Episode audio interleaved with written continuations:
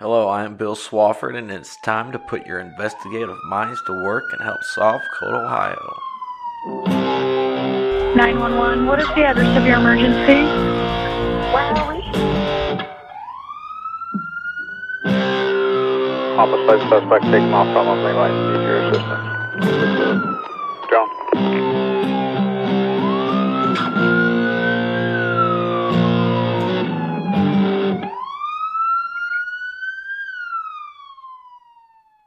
Back to Cold Ohio, where I will talk about cold cases from all over the state of Ohio.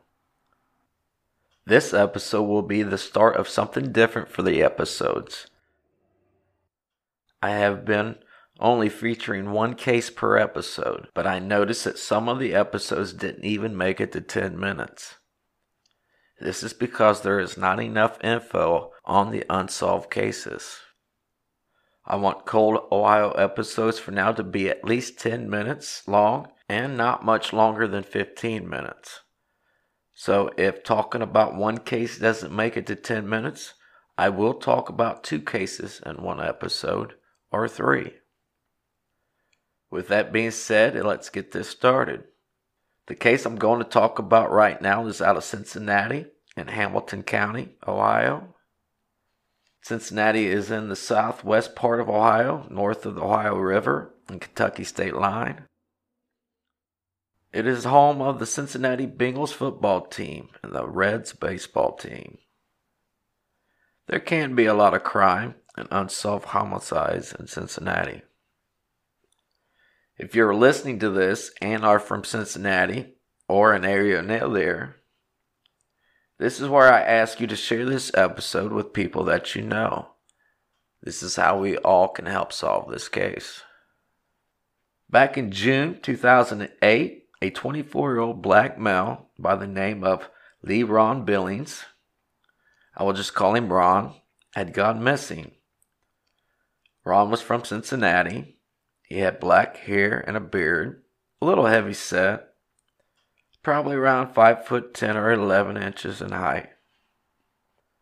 A couple days after Ron had been reported missing, his body would be found in a wooded area in Walnut Hills. This would be like down an alleyway of some sort. This is kind of a place where some people illegally dispose of trash. Ron had been shot and his body had been covered up with something. I seen one article saying that Ron was wrapped in a sleeping bag, but everything else I have read says that Ron was wrapped up in garbage bags and a blanket. A person cannot trust every article that is posted online. So, what can I find on Leon Billings? Ron did have a son and daughter. He was getting ready to start some kind of classes for automotive work. Ron had some trouble with the law, but some say he was trying to turn his life around. I checked out Hamilton County's court records. Ron had at least 37 charges against him throughout the years, most of them traffic related, no big deal. I did find three big charges on Ron's record. In 2001, Ron was charged with a felony attempted traffic cocaine. In 2005, a charge for possession of cocaine. And in 2002, a felony charge for receiving stolen property. I only bring all this up because, in order to fully investigate something, you have to know the good and bad about a victim. Does having a criminal record make someone a bad person? No, but it is a part of their life that has to be looked into. The location is by Interstate 71, Terhune Alley, that is spelled T E R H U N E. Monroe Street and Boone Street leads to this alleyway. There is a wooded area on one side and a small baseball field on the other side. This area is surrounded by trees. It is on the east side of Cincinnati. The murder did not take place where the body was found. I can say this because of the statement that was made by law enforcement. The statement that was made by law enforcement actually bothers me. Law enforcement says that they know who was all there and that they know who helped carry the body. They just need a good tip to come in. That right there tells us that the murder did not happen at the exact location that the body was found. What bothers me about the statement is that they say they know who all was there and who carried the body. If they know that much, how did this case go unsolved this long? Why haven't they slapped some charges on a person for at least being a helping hand with disposing the body? Doing that would give them a chance to get someone to start talking. It really bugs me anytime law enforcement says that they know who was involved and no arrests are ever made in a case. The Cincinnati Police Department have been handling this case. There has been a new detective assigned to the case in the past years. If you know anything about Leron Billings' case, please contact the Cincinnati Police Department.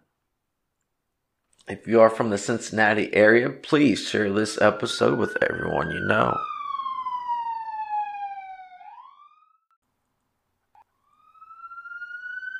I do have some time left, so I'm going to talk about another unsolved homicide case. This next case that I'm going to talk about is also out of Cincinnati in Hamilton County. This case happened in 2017, so it's not that old. However, there's not a lot of information out on the case. This case happened on the north side of Cincinnati in North College Hill, which I believe is a suburb of Cincinnati. All big cities seem to have their little metro areas. The location was around the 6500 block of Simpson Avenue. So that would be on the west side of State Route 127. The area does not look like a bad area. However, violence can happen in any kind of neighborhood. On March 17th of 2017, the North College Hill Police Department had received a call about shots being fired around the 6500 block of Simpson Avenue. Officers would be sent to that area. That call was made around 9:36 p.m. So I'm talking about evening hours here. It would be dark outside at this time. Shortly after the first call about shots being heard, the police department received another call. Someone had called in about a vehicle crashing into something on Cordova Avenue. This would be about two blocks away from Simpson Avenue. So some of the officers got sent to that vehicle accident. At that moment, law enforcement treated the two calls as two different situations. The two calls would soon be a part of an unsolved homicide investigation. The officers who reported to the 6500 block of Simpson Avenue would not find a shooter or a victim. There was maybe a slight chance of someone just firing a gun off into the air. The officers who had reported to the vehicle crash had gotten more than what they had been expecting when they had first showed up to the scene. The driver of the crashed vehicle had been shot and it wouldn't be long till the driver was pronounced dead at the scene. So it is safe to say that the driver was not shot on Cordova Avenue, but somewhere around Simpson Avenue. But who was the driver? Law enforcement identified the man as 29 year old Tony Walls. Tony is a black man around 5 foot 7 and 150 pounds. Black hair and a black beard. He wore glasses and he lived around the 6500 block of Simpson Avenue. Tony Walls does have a criminal background. I found one court trial where Tony was being charged with two counts of robbery. Count one was for aggravated robbery. That charge was dismissed. Count two was for a lesser charge for robbery, and it says something about the Department of Corrections which usually means prison time. The case files were locked because of sensitive information, which I don't know what that is about. Now, was this an attempted carjacking gone wrong? Did Tony not want to give up his vehicle? Did someone shoot at Tony as Tony was getting inside of his vehicle? Was Tony involved with something that he shouldn't have been? There are a lot of questions that can be asked. Tony having somewhat of a criminal history makes these questions need to be asked. Investigators have to look at all parts of a victim's life, even if that person has changed their life around. I cannot find out anything else about 29 year old Tony Walls. I did see a picture of Tony standing beside what looks to be a barber's chair, so Tony possibly had cut hair for some time. If you have any information on this unsolved homicide case, please contact North College Hill Police Department. If you would like to talk about this case or any other case with me, please feel free to contact me at miopodcast at outlook.com or find me on Twitter.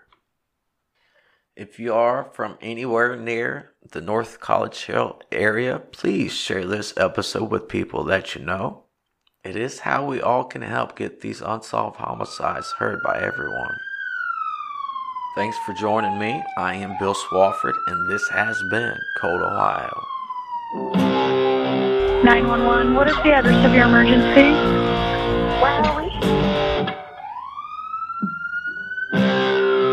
Homicide suspect taken off from Green Light. Need your assistance.